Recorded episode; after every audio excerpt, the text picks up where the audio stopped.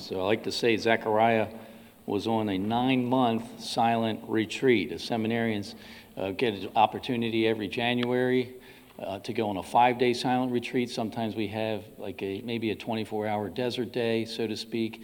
Laity sometimes take a weekend silent retreat. Next up will be a five day silent retreat, and then in the major leagues, Ignatian style 30 day a silent retreat. Well, this one is the retreat of all retreats, Zechariah on a nine month silent retreat. He wasn't deaf, so he could hear, but he was silent. He couldn't speak. So imagine the time or the opportunity that he had to spend the time with the Lord and to spend the time to listen, a time of silence, a time to contemplate, a time to reflect, a time to get away from all the hustle and bustle and noise. All of us are called to silence. Mother Teresa, I've said it many times, said God speaks to us in the silence of our hearts. God speaks to us in the silence of our hearts. Many of us are so rushed and busy, especially this time of year, getting ready for Christmas and family and food and all the preparations. Let's make sure we stay close to God. Where is Jesus in the moment? Make sure that He is there and we don't get caught, caught up in the busyness like Martha with the worry and anxiety and stress. Cardinal Sarah, or Sarah, however you pronounce it, has a book out entitled The Power of Silence, subtitled Against the Dictatorship of Noise. I've mentioned this book before.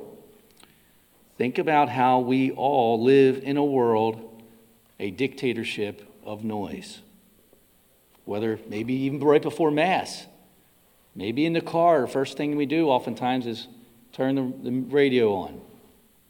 Or at one moment we have a, silent, a, a moment of silence, some of us, especially our generation, we're looking at our stinking cell phones.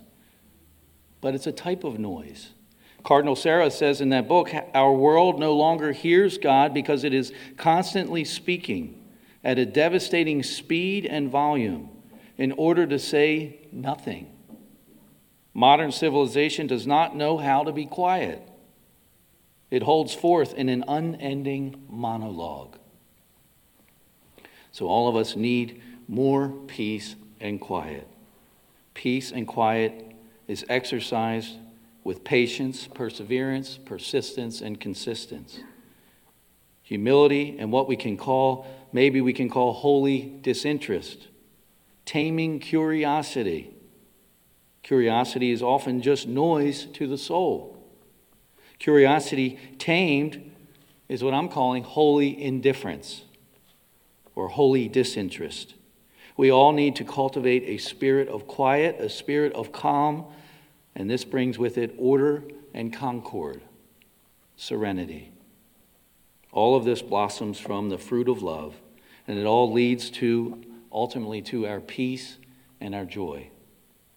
So may the Lord Jesus pour out the spirit of quiet into all of our hearts, into our minds, into our souls today, right here, right now, as we prepare for that oh so silent night and holy night tomorrow night, that silent night when the baby who made the angels sing was born. Amen.